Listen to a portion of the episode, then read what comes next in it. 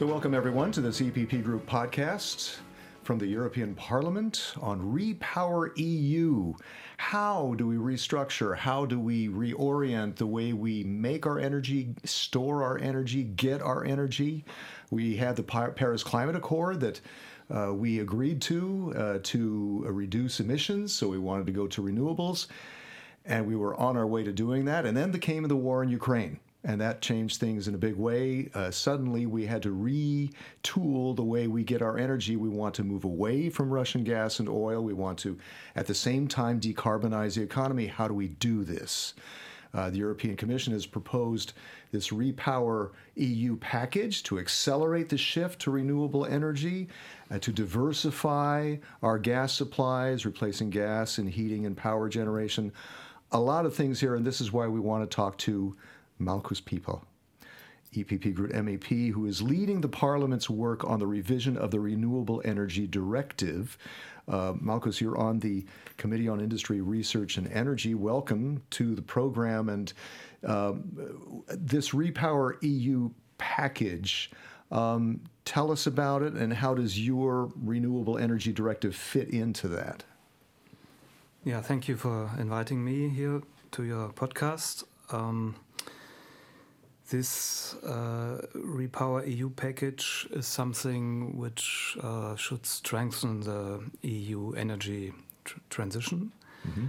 And we have, um, yeah, in the European Parliament, we, we had this discussion already half a year ago with proposals, with concrete proposals, for example, the 45% target for the renewables in 2030. Yeah the Commission um, came a bit late. Um, half mm -hmm. a year after my report, the Commission um, introduced their no. Now there are their new proposals, and I think it's a bit bit late from from our point of view.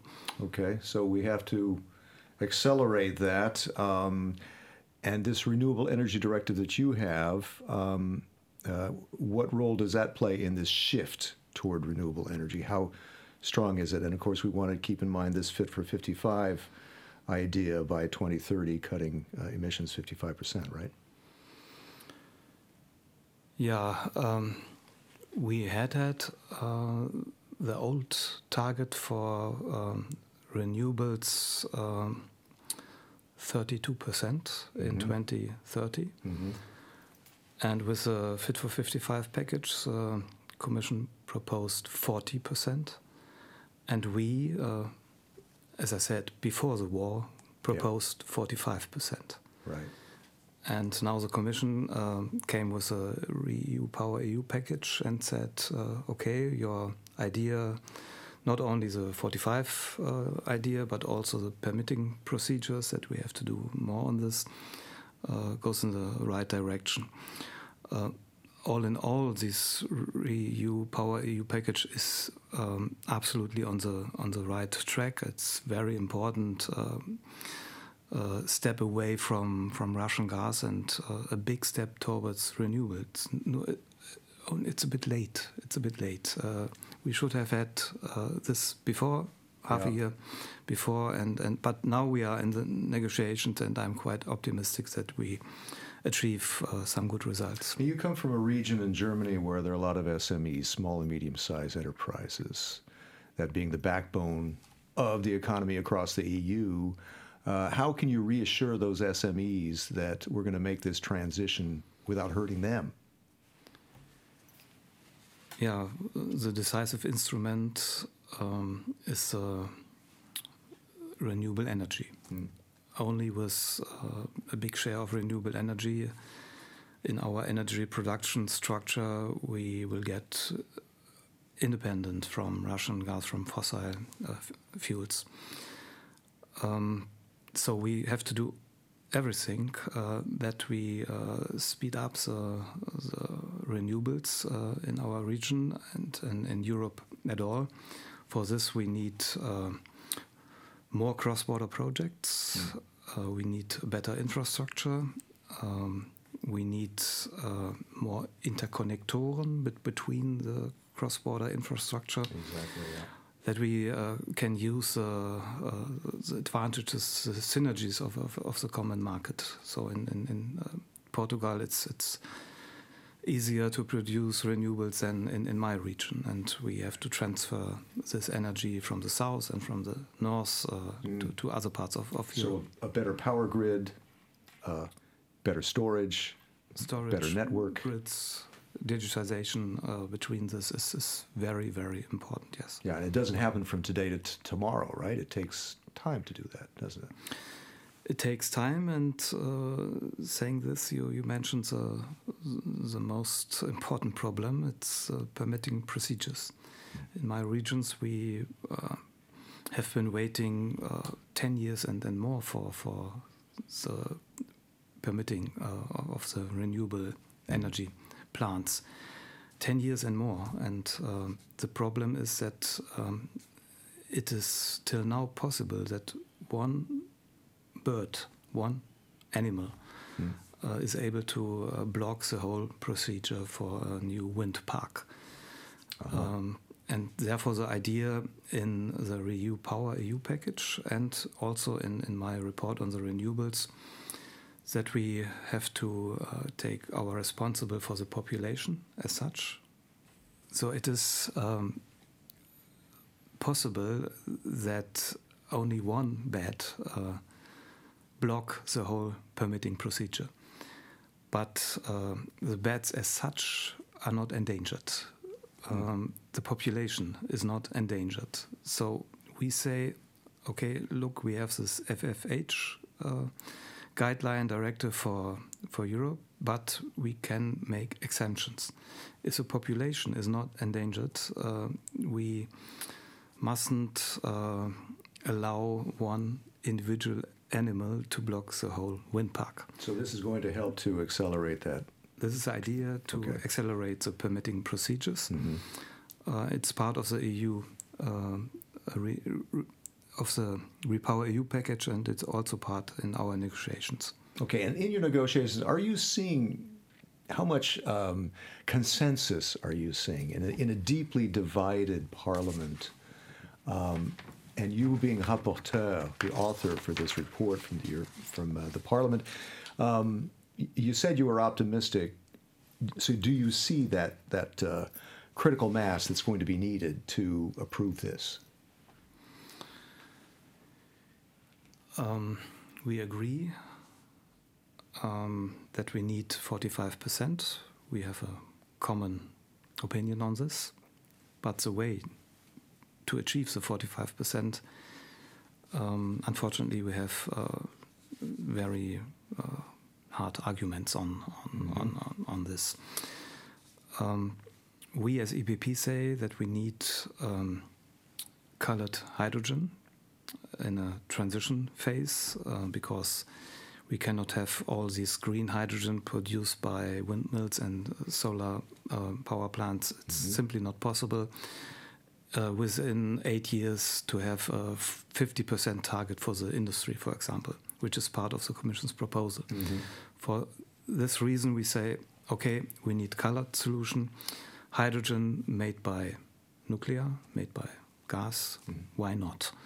Uh, okay. for, for a transition period. This mm-hmm. is one of our ideas. And then we have the conflict on the biodiversity. We say, okay, population uh, protection is enough, but uh, Greens and, and socialists insist on individual animals. And yeah, how mm. with, with this attitude to pro, um, permit uh, any, any new plants? It's simply not, not, not possible. So a lot of, of conflicts and, and even on an import strategy. We are not united. Uh, the Greens say we don't need any imports for, for hydrogen, for green electricity. But we know uh, uh that we need 50%, at least 50% imports mm. to have our uh, energy transition uh, to make it feasible. Mm. So a lot of conflicts. A lot of conflicts. So uh, then you said, you, but you say you're optimistic though about this or not? at the very end, we uh, are all responsible to achieve our climate goals. And we cannot afford any delay in the legislative procedure. I think, uh, and it's not good for people to see, or they have been negotiating for one year, for Yeah. two years on this. So we have to have an agreement within a short notice, and maybe not in, in the in the committee, in our ITRE industry committee, but later on, directly after the summer break, I'm quite optimistic that we will find some compromises.